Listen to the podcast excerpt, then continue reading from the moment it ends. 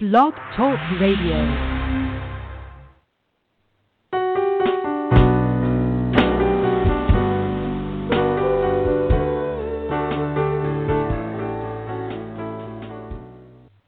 Hi, I'm author and publisher Tracy L. Slatton.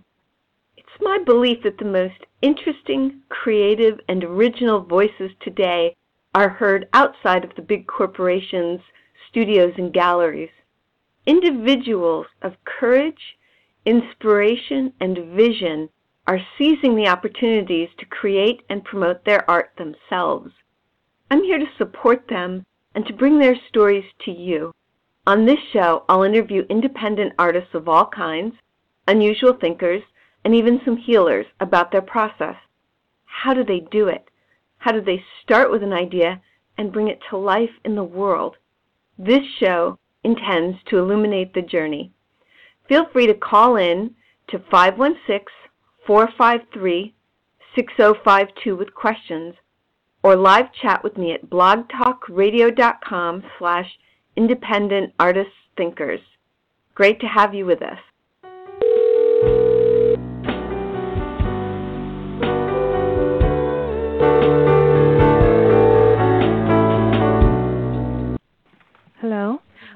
Hi, this we were is Tracy. I know. Hold hold on, Lauren. I just Yeah. want to say hi to everyone. Hold on. So this is Tracy Slatton. Welcome to Independent Think Artists and Thinkers. And I had a technical glitch as the show was starting and dropped my guest. So um, apologies to Lauren. And um, so she's back on. So we'll get to her in just a minute. And I want to say Happy New Year. 2017 is getting off to a really interesting start. And I'm so happy to welcome all my listeners to the show. We've got a wonderful show lined up for you today. I'm really excited. And I just want to say how grateful I am and how happy I am that so many people are listening to the show live and in the archives and the iTunes podcast channel. So thank you so much for tuning in, and I hope you're enjoying the shows because I certainly am. I created this show, well, I have this whole write up about how I created the show to support people, the brave souls who are operating outside the structures of the big established corporations. But um, what I have realized is that I I actually just get to talk to really cool people. There's a friend of mine said, Tracy, you're just talking to cool people and having fun with it. So um, that's true, but I do think that all of my guests so far have shared a kind of independent thinking. They have that in common. Keep checking the Facebook page, facebook.com slash independent artist thinkers, and the website, www.independentartistthinkers.com, and the Blog Talk Radio page to see who will be on the show. And then something I've been thinking about for a few months that I like to put out there, and that is every spiritual act is an act of defiance in a materialistic world. And I guess that partly depends on how you define spiritual, but for me it has a lot to do with kindness and compassion. So kindness and compassion are acts of defiance in a materialistic world. Um, Okay. Please do call in with questions or comments to 516-453-6052. You can also live chat me at blogtalkradio.com slash independent artist thinkers, and the chat room is open. So if you have questions, then live chat me. I wanted to let you know about some author events that I will be doing. I will be doing an author presentation at the Hamilton Grange Library on January 28th at 3 p.m. And I will do another one at the Riverside Library on February 11th at 2 p.m. So those will be fun. It'll be fun to see my listeners there. I'll also be a guest on Mommy Interrupted on Sunday, January 29th at 8 p.m. on WLINY Radio. And I'll be a guest on The Librarian, Authors on the Air Global Radio Network with host Tabitha Pope on Thursday, February 16th at 9 p.m. So that would be fun. Also, um, just remind you that all the episodes, the Independent Artist Thinkers um, episodes, are available as podcasts on Blubrry and on Stitcher, as well as on the iTunes podcast channel. So there are lots of ways to listen. I am so delighted and honored today to have guest Lauren Lawrence. Lauren Lawrence is the Dreams columnist of the New York Daily News. Prior to that, she wrote a political dreams column for John Kennedy Jr. at George Magazine. She has authored four books The first three Dream Key series of books were published by Dell in 1999 and 2000. The fourth was a coffee table book, Private Dreams of Public People, published by Assouline. In 2011, Lauren hosted a one-hour primetime TV show, Celebrity Nightmares Decoded, on Bio Channel. So that's cool. Lauren has appeared on numerous TV shows, including Dr. Oz, The Bill O'Reilly Factor, Fox and Friends, Good Morning America, Good Morning New York, Extra, and numerous others. She has published seven articles on theory in top psychoanalytic journals, including the American Journal of Psychoanalysis and the Journal of Mind and Behavior. Lauren has an MA degree in psychology from the New School in Public Research and, and Political Science, and she's been a guest on numerous radio shows, including Barry Farber, Joe, Joan Hamburg, Joe Franklin, and Joey Reynolds. She has been written about in Vanity Fair, British Vogue, the London Times, the New York Post, the Daily News, Star, Glamour, Elle, Marie Claire, Hello, and numerous others. Lauren, hello. Hi, how are you? I'm good. Welcome to the show. Thank you for being on. Well, I'm delighted to be here. So you're doing such fascinating work, and there's a lot to talk about. But I'd like to start. I have a typical opening question for my guests, and it's a big question. So mm-hmm. answer it the way that feels good for you. But I like this question because it situates my listeners into who you are and what you're about. And the question is How did you begin your journey, and what has it taken for you to arrive at the place where you are currently? What training did you have? When did you know you were going to be involved in dreams and dream interpretation? Were psychology, psychoanalysis, and the unconscious a major presence in your home when you were growing up? What did you think you would be? So start young and lead up to now. well, that is a large question. Okay, I'll have to answer it piecemeal. Uh, when I was young, growing up, of course, I was unconscious to all of this, uh, if you want to use that word. I really d- had no idea of what I wanted to do in life at that moment. Um, all I did know is, though, uh, that a lot of my friends, when they dreamt and they told me their dreams, I I immediately kind of had a sense of exactly what the dream was telling them. And mm. I remember thinking to myself, it's interesting, it's almost like I'm translating it, uh, as though the dream was a foreign language and and I was able to speak it. And mm. um, I, it sort of occurred to me, but you know, I just it was just something I knew. I just felt good in, you know, like you'd feel good in in a sport or something like that you know, but I just knew I had a talent in that area. I wasn't really focusing on it. And then years later, um, I was um, at this um, friend of mine, and I always give her credit for it. It's Quest magazine. I don't know if you've heard of it. Mm-hmm. Uh, it started as a real estate magazine, and it became quite a social magazine and kind of society magazine. And my friend was the publisher, and sometimes I would go up and just say hello to her with a friend or something like that. And um and she was snapping her fingers in front of my face saying what kind of column can you write for me? And it was only when she did that it was just sort of so inspirational. I said society dreams column. And i i just it just came out and she said oh i love it and um go and get me some dreams so uh, during that time i was very friendly with um Oleg Cassini. He was a great friend of mine uh, who I still miss today. Uh, and um, I got his dream, and and uh, I had an older friend, Nan Kempner, who was a very um, considered a social X-ray in those days, and she mm-hmm. was uh, she was very uh, well known uh, in society, and she gave me her dream, and I started collecting a few, and I I, I had about four or five, and when I came back um, to my friend, um, she said she had no space at the time. At the time when she asked me to do this, she had a lot of space, but she had given out a lot of other columns, and so there was no space uh, left for it in Quest. And she said, "Well, why don't you go and try to get it somewhere else? It's really quite good." So, um, and then I I managed to uh, get it to uh, Mort Zuckerman, who was um, the owner of the Daily News, and and he really loved the idea and so that's that's what started me on that but then it sort of all started coming together because what I really wanted to do was to see if what one does in life is reflected in the psyche so mm. I started getting together dreams of of people from every walk of fame. You know, so actors and and um, directors and artists and musicians and political figures and um, even lawyers. I mean, an astronaut. I just wanted to see if there was some kind of um, symmetry there, and no one had really done that. So that was what really inspired me, and that's what led to all of these books, uh, particularly the coffee table book, Private mm-hmm. Dreams of Public People, because that is a compilation of the dreams of of every walk of fame. Mm. And but when you were a little kid, what did you think you mm-hmm. would be? Like, did you think you'd be a writer and a columnist and a? Well, um, I had written something down. It was a little travelogue, and I was reading it to a friend of mine who actually ended up in publishing for a while um, later on. And she had said to me, "You should be a writer. That's really very well written." And it, it just I, I never forgot it, but it just didn't motivate me at all, and I really had no idea of what I wanted to do. Not until much later in life. Mm.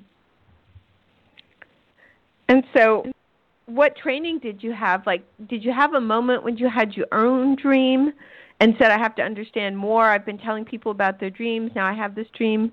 Oh, And then, what training did you have?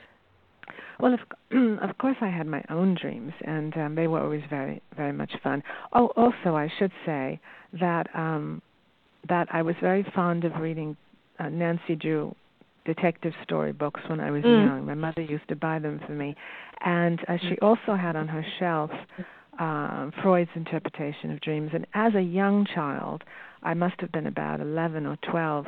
I used to take that book at night and I used to read it under the covers. I remember this with a flashlight, and because I enjoyed reading the dreams. And I, be, after I read the dream, I didn't even check to see what he said because I'm not sure I would have understood it. But I always used to seem to know what it was, even before I read what he, he had said. So that's one thing that was sort of a clue, but I, it didn't occur to me as a clue. It was just something I liked to do. Uh, years later, my first master's was in communications, and and uh, of course, what does a dream do? It really communicates, but that's another story. And um, it was communications. It was uh, the radio, TV, theater, um, um, oral interpretation of literature. That was all one master's. And then years mm-hmm. later, I I got a second master's in psychology. And um, and that's when I started writing articles on theory. And those articles started getting published, which was quite strange because I had never published anything. In fact, I had had more published articles in top journals than some of my professors. And again, it still didn't occur to me. You know, um, it was just something that I was doing, and then it just, you know, I had this group of material, and I just decided, you know, I really have to go and and uh, continue on in my pursuit of of you know, approaching people from all walks of life to see what their dreams uh, or what they're dreaming. That's cool. That sounds like fun. Oh, it was tremendous fun, and and it was always very, um, just always um, wondrous. You know, dreams to me are something so special. They're so ephemeral, and you know they're like flowers or like perfume. You know, you wake up with the scent of them, and then you sort of lose them in this large room of consciousness. Mm-hmm. That's beautiful, yeah, Lauren. They are yeah. like perfume. That's a perfect. You wake yeah. up and they're they keep you, and then they fade. They're evanescent. Mm, yes, they are, mm-hmm. and that's I love things that are evanescent. I guess it's been my um, my calling card. well, let's let's go right into it then. What are dreams? How do you view dreams? Are you more of a Freudian or more of a Jungian? I combine all of them, including my own uh, theories on dreams. I have put forth certain concepts. Um, and um, I have read pretty much everything Freud wrote, and, and same for Jung. And um, I think dreams are something, as I said, it, they're magical. They're magical entities. They're here to help us. And um, so when we sleep, um, one of the main reasons for sleep, I think, is so that the brain which is our computer. You know, the the ROM space is really the memory. Um, mm-hmm. Our memory, the ROM space, and when we dream, it's like downloading a file and when you interpret it, it's opening that file, and that's how I always Mhm. look at it. And Mhm. um, they're really here That's to cool. protect us. Yeah, they're here to protect us, and um, Protect us you know, from what? we uh, from ourselves. we either get them or we don't. You know, dreams that recur recur because we didn't get the meaning the first time. So sometimes they kind of hit you on the head with it until you get it. And some people never do. I I was going to ask you about recurring dreams. I have that um, written down in my in my. Um, so you see, dreams are magical entities. They're here to help. They're here to Mhm. communicate. They're here to protect us from ourselves. hmm What else do dreams do? Well, um, you know, they solve problems, they guide, they they help heal, uh, they warn. You know, they're really incredible. Uh, they reveal. They're they're just incredible entities because the unconscious is far greater than consciousness. It knows everything that we've ever known and seen and experienced in life. And so this makes use of that great creative center. Mm. So where do they come from? You you talk about the great creative center. Do dreams come from the great creative center? Well, that is the unconscious. The Mhm. unconscious is is, um, is where everything comes from. Everything starts there, and it doesn't forget anything, and it doesn't pull punches. I mean, when we get something from a dream, it's pure. Because when we Mhm. dream, there is no ego, there is no I, there is no will. It's it's it just comes to us, and, and we either listen to it or not. Excuse me. What's the most common dream or common dream image that people write into you about or people ask you about? Well, there's a lot of common dream uh, uh, uh, themes. One of them is teeth falling out, which is very common. It means one thing for men, one thing for women, which is What does it mean? It's one of the few gender-driven dreams. Um, well, um, for a man, it's um, considered, Freud would say, a sexual fantasy. Um, I don't want to get too graphic, but um, uh, that's what that's the meaning of of the teeth pulling, uh, teeth falling out dreams. And for women, um, Freud would say that anything that comes out of the body is a wish for pregnancy. But I have uh, given that a modern skew because I've interpreted so many dreams that um, that I see that there's also another meaning, and that is um, when a woman dreams uh, that her teeth fall out, it represents a void in her life, and there's something that needs to be filled in her life, and that always clicks and it always registers. I have never had that dream. I have never dreamt about my teeth or teeth falling Mhm. out. No, neither have I, but so many people do. I mean, just tons. It's What are some of the other common-. Well, falling is a is a dream. Being chased is a dream. What is being Um, chased? Yeah, being chased. Um, well, I always I always give it um, the phonetic um, meaning of chased. The phonetic, the oral interpretation of chase would be C H A S T E. So I Mhm. always say that it's people who want to make sure they keep their moral and ethical standards intact. and, um, okay. you know, so it's it's sort of they're, they're trying to be chased, but it also refers to something behind you. So that's the past, and so Mm. you're being chased by something that wants to come into the present. I have that one a lot. Look back. Yeah, many people don't even look back in their dreams because they don't want to see what it is Mm-hmm. that's chasing them, and um, and those are very interesting dreams. And what about flying dreams? Oh, flying dreams are one of the best dreams. flying dreams are um, what I call self-affirmation dreams because it gives you uh, a quality that you don't normally have in life, and uh, those dreams lift you up. You know, they're often dreamt by very independent people who don't want to be tied down. They don't want to be, um, you know, grounded, and um, it lifts you above any kind of trouble or anxiety that you may have, and and it's dreams of freedom. You know, because you're Yeah, when I do whatever you want to do. Yeah, when I'm having a flying dream, I'm so happy to be so free and to feel Mhm. myself. It's almost right, like unrestricted. up. Oh, I'm sorry. It's almost like falling up. Yes, that's interesting. Yes. It's un, it's completely unfettered. Mhm. Mhm. Absolutely. It's unrestricting, you know, and, you, and you you just can do whatever you want, and sort of the ropes have been cut, you know.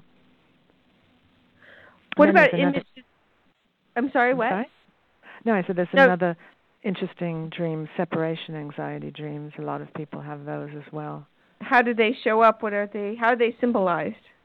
Well, um, well, often, you know, it's it's it's the fear of giving up something, and so, if, for instance, if an artist told me one that was a separation anxiety dream, and that was he was just looking at his paintings and he was upset that one of them was going to have to leave. So, I mean, that you know mm-hmm. that has so many different um scenarios that can go along with that but you know a lot of children have those dreams you know leaving home growing up leaving the parent and it's the fear of that and it's also a, there's a wish there's a wish to leave and a fear so it's a conflicted mm. wish mm-hmm. and um, you often get both of those so those are interesting dreams as that's well. fascinating yeah mm-hmm.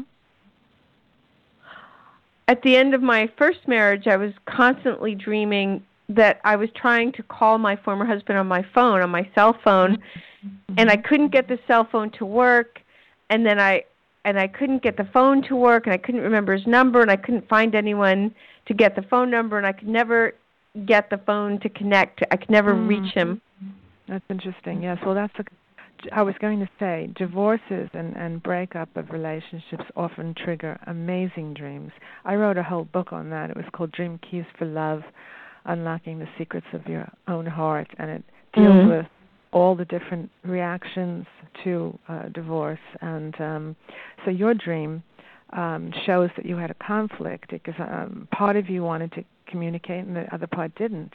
But um, that was stronger, you know, the, the wish not to communicate, to cut all channels of communication, and that's why you couldn't reach him on the phone. Mm-hmm. Wow, I never thought of that. Lauren, you're good at what you do. oh, thank you. so I have to ask a friend of mine. Uh, well, first I'll ask the uh, one side of the question. I'll ask the other side. Mm-hmm. What is lucid dreaming? How do you do it? And then a friend of mine. I mean, I can do it sometimes, but a friend of mine asked me, "How do you stop lucid dreaming?" Because she has a lot of them and doesn't enjoy them. Well, you're you're asking the right person because I totally debunked lucid dreaming. I wrote a whole paper on it called "The Problematic Coherency of Lucid Dreaming." Oh, that's cool. Hold on, I'm going to write that down. Well, I'll get it from. Yeah. Sorry, that sounds the fascinating. I'll get it from coherency. the MP3 when I listen. So talk mm-hmm. about that. Yeah, and and in fact, I was. It started when I had to watch for NBC wanted me to um to watch Inception, that awful movie about lucid dreaming, and they wanted me to do a little critique on it, and I was I ended up in all the taxi cabs, you know, on the monitors. Um, anyone that was a NBC monitor, you'd see me there talking about it, and I didn't really want to trash it, trash it because I thought that wouldn't be nice. But it was so convoluted and so based on such a idiotic premise, and um, the main reason is that a dream should not be lucid. If it's lucid, it's not a dream. You know, it's mm. that easy to to conceptualize. When once you bring in awareness, lucidity, you're bringing in the I. You know, the I. Mm. The I is the ego, and that's the mm-hmm. will. So there's you're not getting anything from the unconscious mind that way. You know, you're doing it, and so it's really, you know, really crazy. In fact, the article I wrote, you know, there were some people that I uh, had mentioned, you know, books who were writing about it, and of course they contacted me and they wanted the full article, you know, because all they they wanted the reprint because all they saw was the abstract, and I never heard back from them, of course, because you know it's it's such a silly concept, but you know it's a it's a fad like anything else.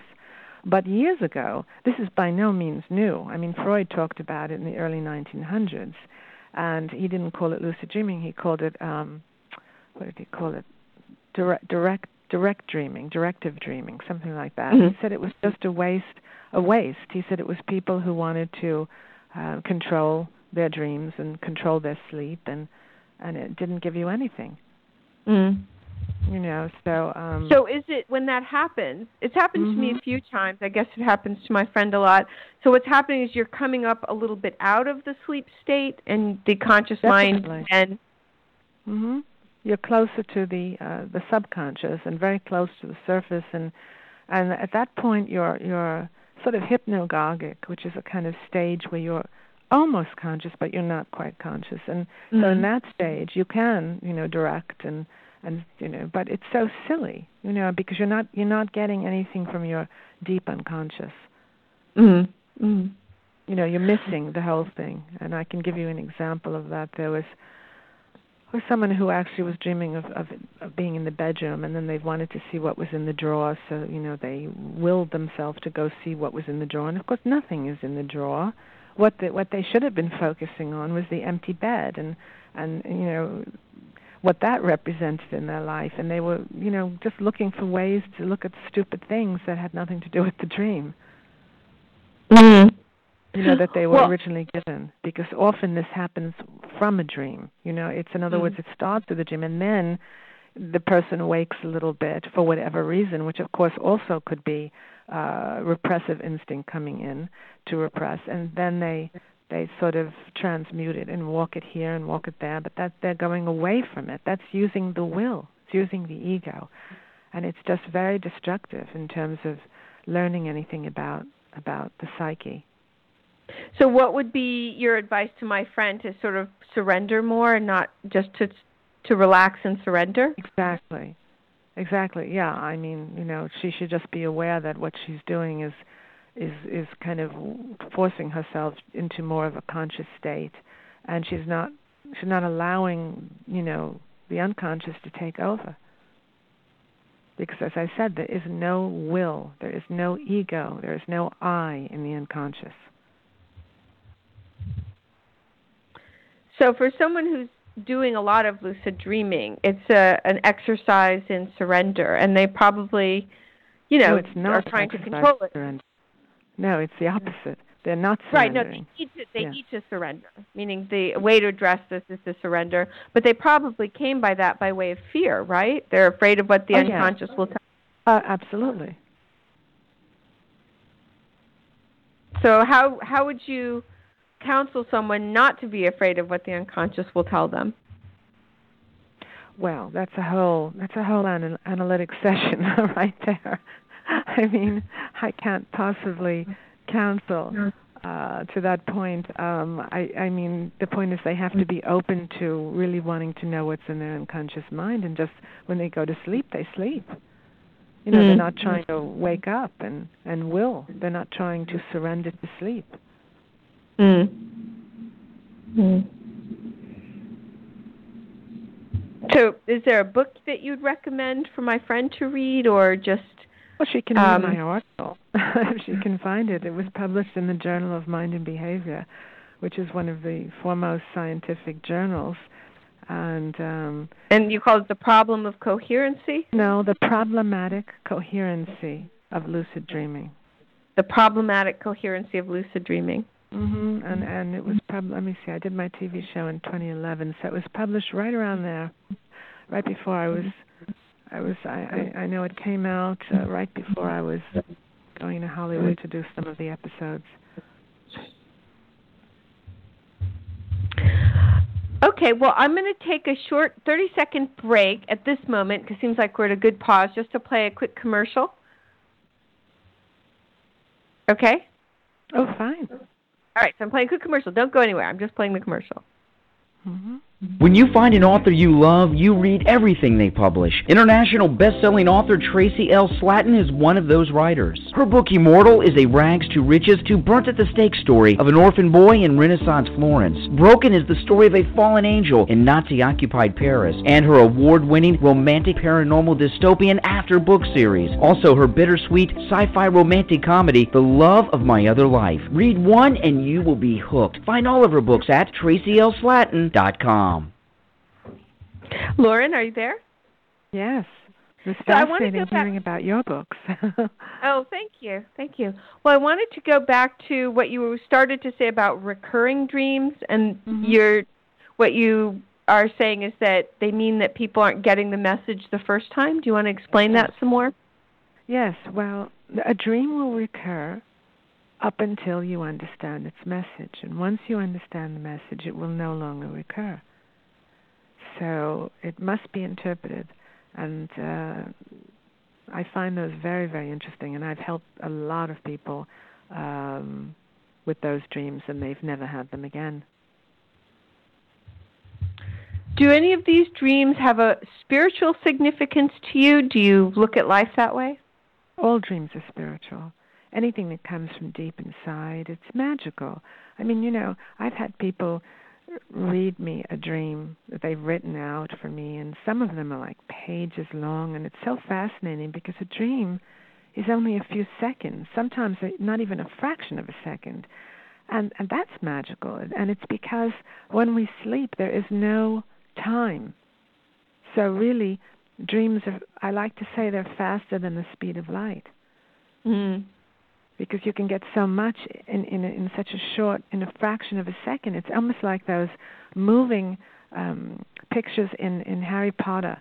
You know the um, the framed pictures. You know, um, mm-hmm. and they move within the frame, and you know that's kind of like the condensation that Freud talks about. But it's all in in that frame, and it moves within it, and and everything can be seen at once, and there's different angles and everything, and that's kind of what a dream is. So it's very mystifying to me how how we transcend time. And so dreams are one way we transcend time. Well, we well, well we do because, as I said, the dreamer will think that they've been dreaming for hours when it, it's really clocked in at a fraction of a second or a second or two, and it's mm-hmm. really a very very short experience, and yet the dreamer walks away thinking it was you know hours. Mm-hmm. Mm-hmm. Which is fascinating. That is fascinating. Do you recommend to people that they keep a dream journal? Oh, absolutely.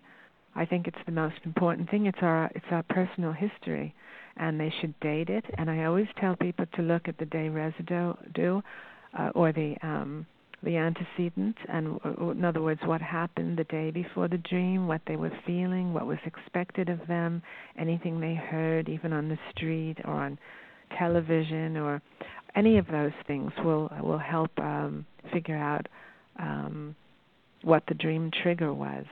And so it's very, very important to know what what's going on in their life um, at the time of the dream, and and um, and that helps them work through it. That's interesting. Do you keep mm-hmm. a dream journal for yourself? Not anymore. I used to. I have a lot of dream journals, but um no, I I've just just been too busy and I just you know my schedule is such that I just I don't do it right now, but I I miss it because it's a really fabulous thing to do. And a lot of celebrity clientele actually they don't they don't keep a dream journal, but they have um uh, a tape recorder so when they awaken, they can just press it and and talk about the dream, which is interesting. Mm-hmm. That's what Andy Warhol used to do. He well, he didn't have a tape recorder; he had a secretary. so he would call her in the morning, and she would, you know, he would tell her the dream, and that's how I got his dream because his dream was interpreted in Private Dreams of Public People, and it was a wonderful dream. And I would never have gotten it if it wasn't for his secretary, who had everything written down.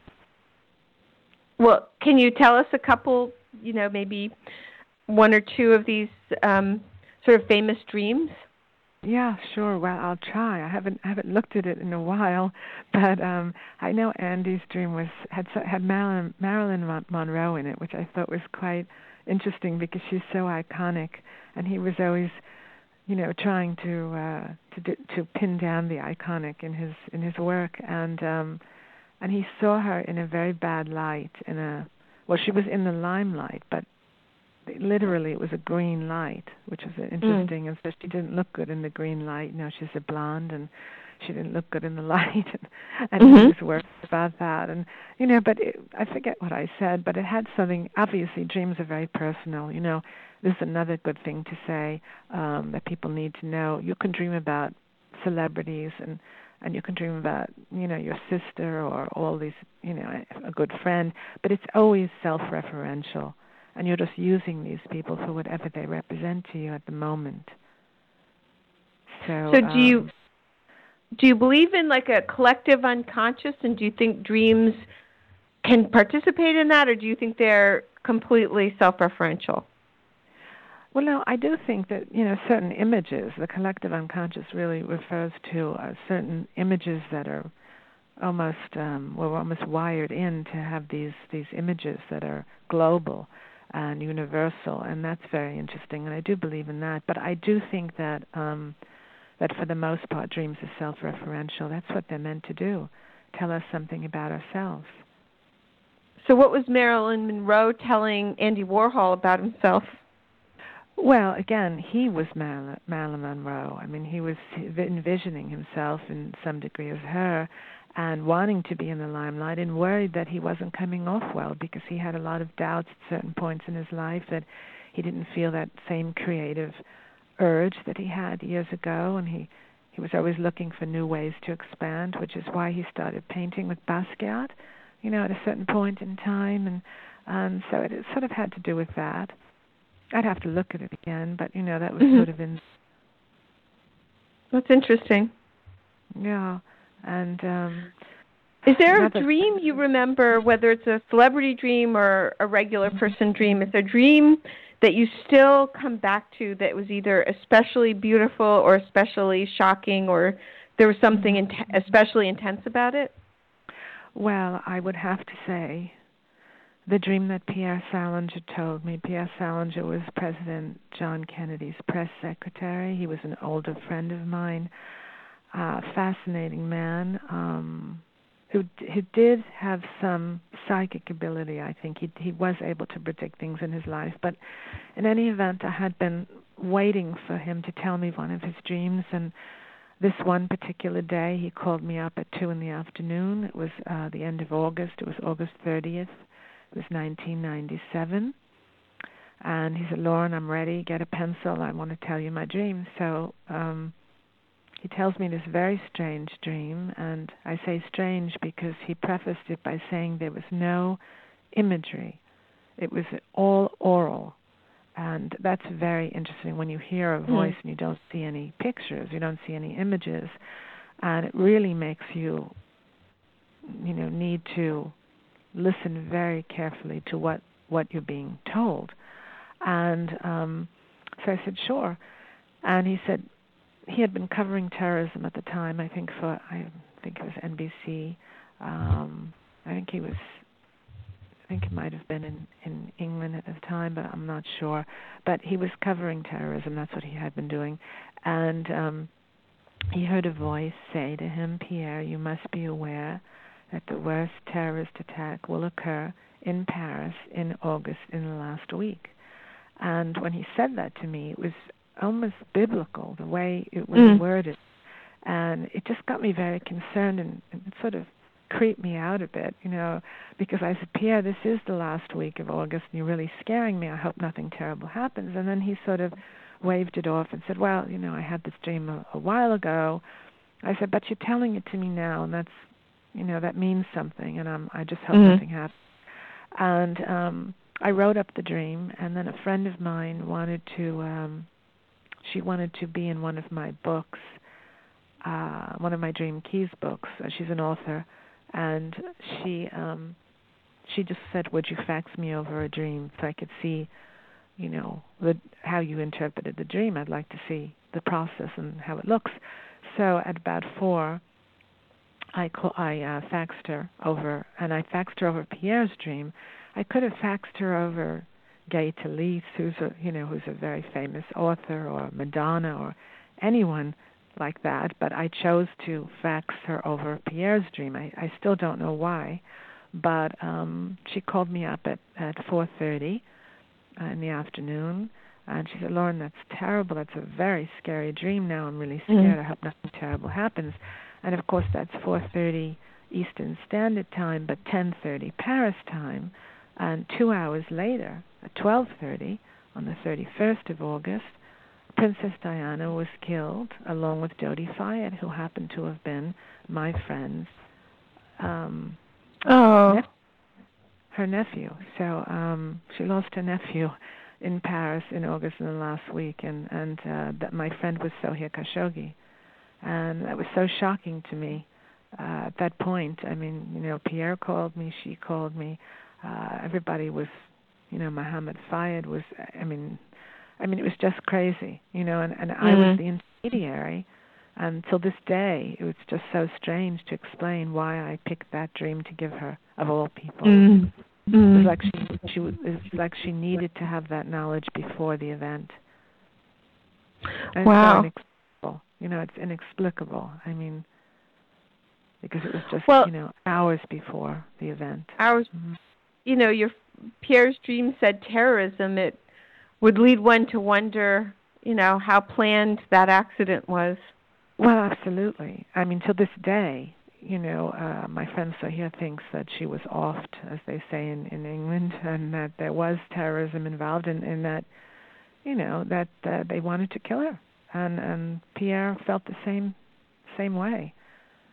I mean, it was a crazy dream to have, and you know, just the fact that he inserted the word terrorism, just made it all the more, you know, frightening. And then when you think of those, you know, there was a scratch on the car at the time. Um, and it seems that you know that someone was really doing something very very bad. We still mm. don't know really what happened.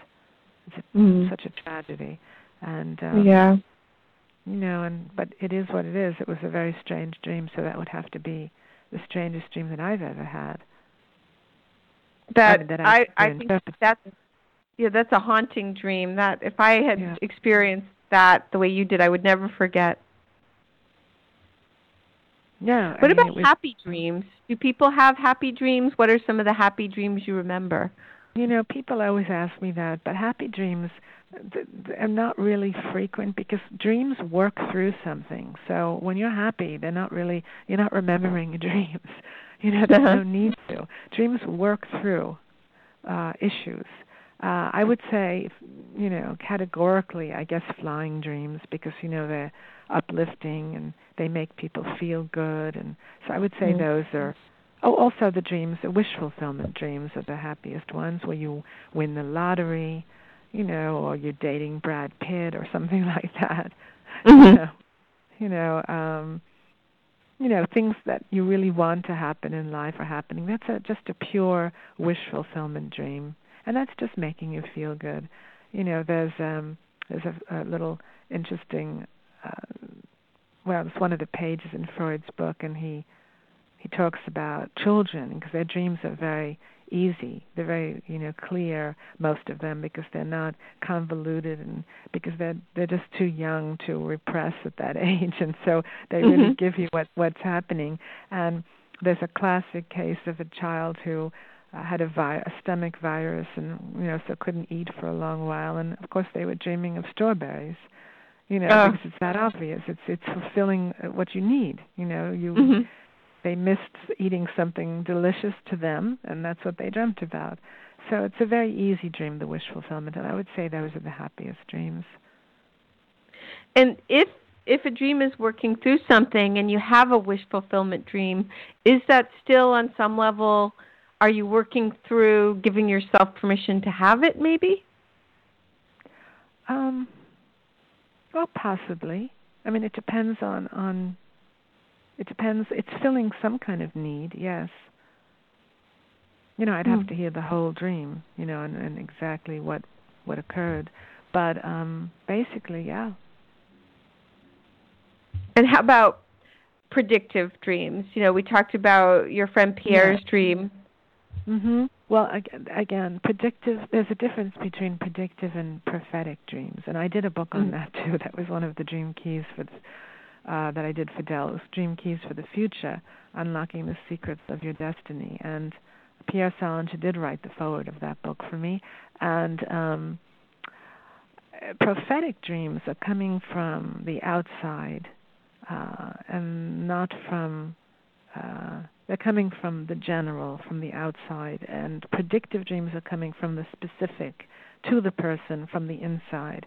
And everybody has had a predictive dream. A predictive dream uh, is not prophetic, and I will explain the difference. Um, for example, um, you know, because the unconscious is so large, it knows and it keeps track of things so that if A happened and B happened, the likelihood of C happening is great. So that they'll give you that in the dream and that's probability. So you may get a dream that that tells you something that seems to predict what's happening, but it's not coming from external information. It's not coming from use, u, u, uh, universal uh, knowledge. It's coming from inside. That's the predictive dream. The the prophetic dream is coming from outside the person, having nothing to do with the person, and it's just coming from energy that's floating around. And you know, some people can pick it up, and others cannot. Mm-hmm. In fact, like I wrote your, something about it. Excuse me. Like your friend had a prophetic dream because it really wasn't about him. Exactly. Um, and I sort of tried to figure this out. Um, actually. Um, oh, I actually, yes, I can tell you this is very interesting. While I was writing that book, I was really desperate to find out how someone can have a prophetic dream. Where do they get this from? And you know, I was always thinking about the concept of um, of a circle, and if you draw a circle and then you just put a little dot on the top of the circle, and then you start traveling around it, let's say to the right, which is the future, and as you go around that circle, you travel back and you find yourself behind yourself in the past. And so it's sort of like a continuous now, it's like the previous future, if, if you will. And Mhm. so I think that if you think of it in that way, then everything possibly happened already. So people who are able to prophecy are just remembering the past. Mm-hmm. You know, it's sort of mind boggling, but if you think about it long enough, it sort of starts to make sense. And um but anyway, I did have a very strange dream because I was thinking of um um what is her name? Uh, the psychic that predicted um oh, I'm just blanking out on her name. Maybe you can help me.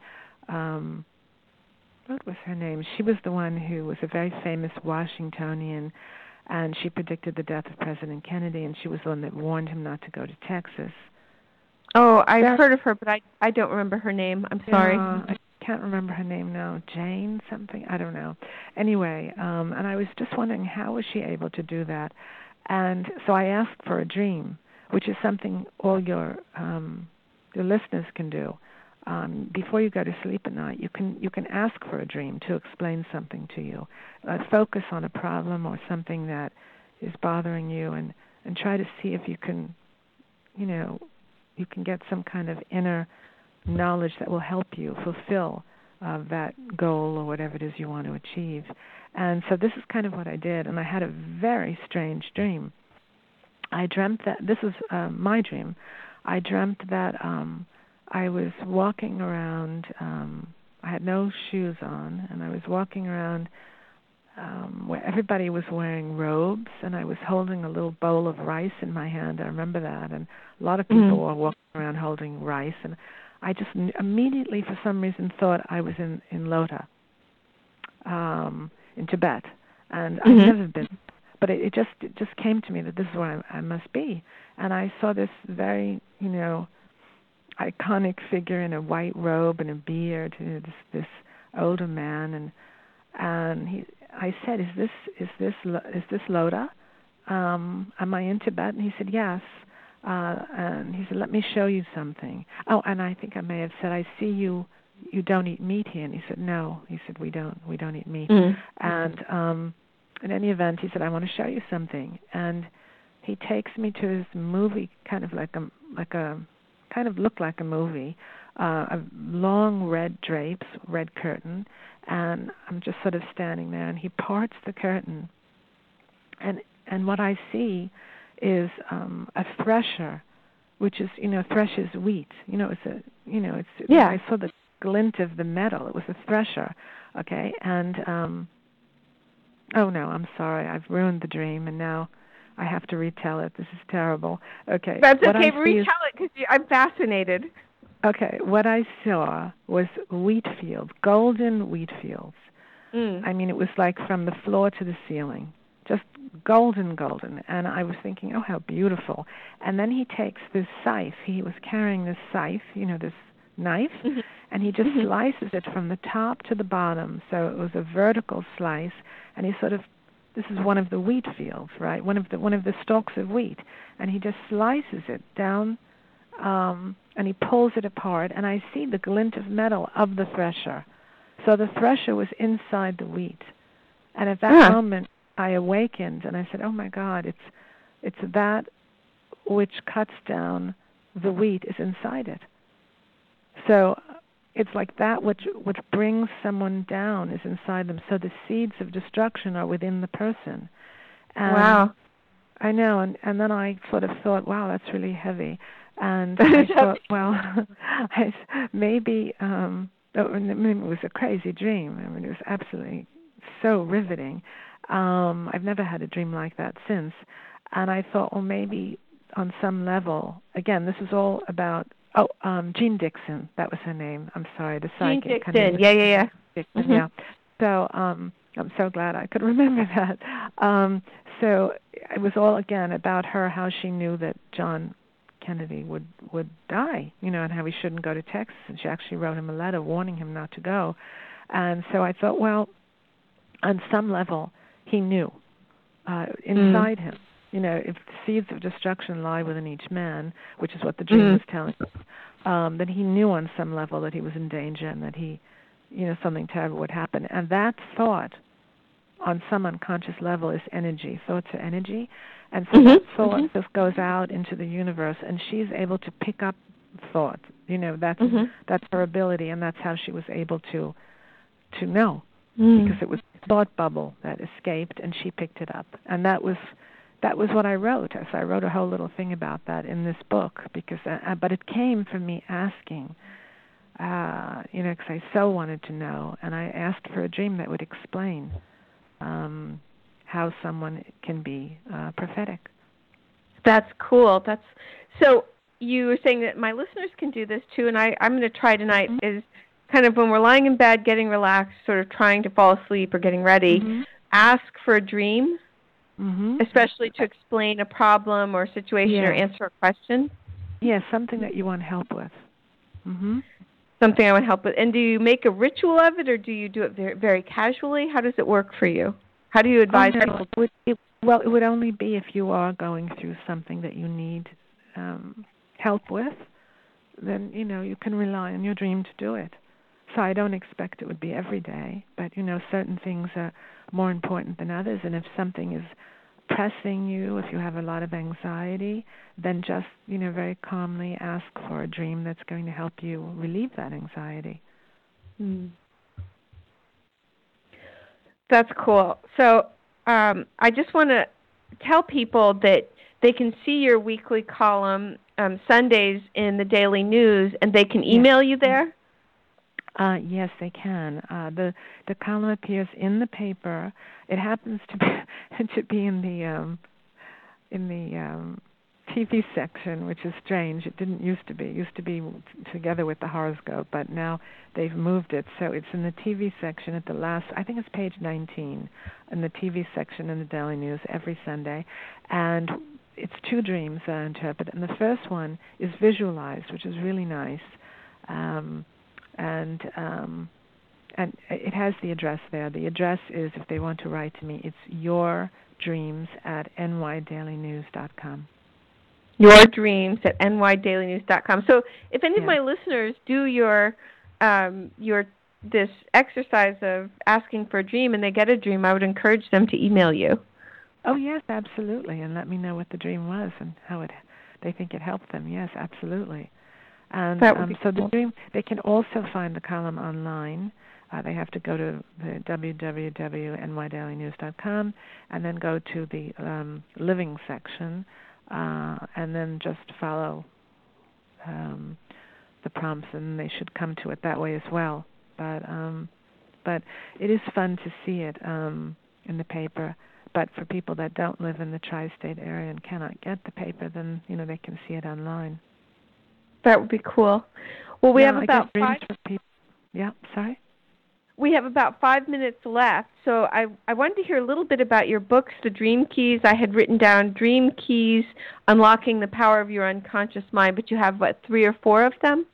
Um, I did three for Dell. Yeah, the Dream Key, that's why I call them a series of books, but um, one, the first one was Dream Keys, Unlocking the Power of Your Unconscious Mind. The second was Dream Keys for Love, Unlocking the Secrets of Your Own Heart. And the third was Dream Keys for the Future. That book was um, reprinted. It actually went from mass market to hardcover, which is very strange. and that was reprinted in 2009. I think some copies of that are still available. Um, Amazon might have a copy here or two of the others. I don't know because they're pretty much gone. Um, and then the last book was the coffee table book, which can still be um, bought and actually for an incredible low price. It was a thirty-five dollar beautiful coffee table book, and I think that people selling it for like three dollars or something, or sometimes a dollar. Um, and I, in fact, buy some of them sometimes and give it as gifts because it's a yeah. really beautiful book. It has beautiful pictures in it. Excuse me, and um, you know, a lot of times I have I try to get the person in the bedroom so they're on the bed, and it's really very nice. It sounds beautiful. Well, um, we have about three and a half minutes left. So, what are some resources that you would recommend to people for learning more about their own dreams? Well, I think reading my books will really help. Um, mm-hmm. They can certainly read Freud, and um, just the most important thing is to write their dreams down and date them and and try to understand where they're coming from. So keep the dream journal on your bedstand with a pen and so that you can quickly jot down. Mm-hmm. Another and, thing is uh, that when we awaken, try to keep their eyes closed. That will preserve the memory? yes, you want to stay as close as you can to the unconscious. Once you open your eyes, you get distracted by all the stimuli of the of consciousness, and it sort of knocks the dream out. Mm-hmm. So the most important thing is to close your eyes and just concentrate on the dream. So, in our last few minutes, can you summarize some of the more important points of what you've learned in this very fascinating journey of the dream world? Well, um, for one thing, as I have said, I think that what one does in life is reflected in the psyche, and I think it's important uh, to note that, and that helps also in the interpretation of the dream. And um, just know to love your dreams. I can also say that the worst dream you have is the best dream, so there are no bad dreams. People always mm. tell me they've had a nightmare, and I said, no, that's a that's a great dream. It's not not something, it's something that it's a gift, because it mm. really mm. is something that's coming up that needs to be dealt with. And so, the more horrific the dream, the better it is. Even traumatic, uh, post-traumatic, um, um, traumatic um, anxiety dreams. These are coming from a lot of people with post-traumatic stress disorder. These dreams, the reason they repeat is because they're trying to distill and weaken the image um, and the stimulus um, of the initial initial initial trauma to the psyche. So the reason they repeat is to distill and weaken that um, imagery. And so there's a reason so, why they repeat. So love our dreams. Mm-hmm. So, Lauren, thank you so much for being on the show. This was amazing. I feel like I've learned so much from you, which was really a treat, and I'm oh, really grateful. Well, so, thank I you for being on the show. My pleasure. I'm gonna I'm gonna hang up now and say goodbye to Lauren, and encourage all of my listeners to go to the New York Daily News Sunday to see the dream Lauren's dream column, and um, and to look online if you can't get a newspaper. So thank you for tuning in. That was the amazing Lauren Lawrence on dreams.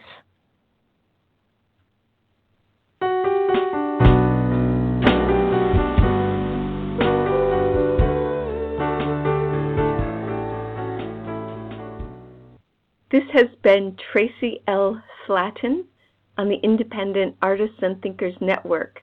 Thanks for joining us. Come back next week.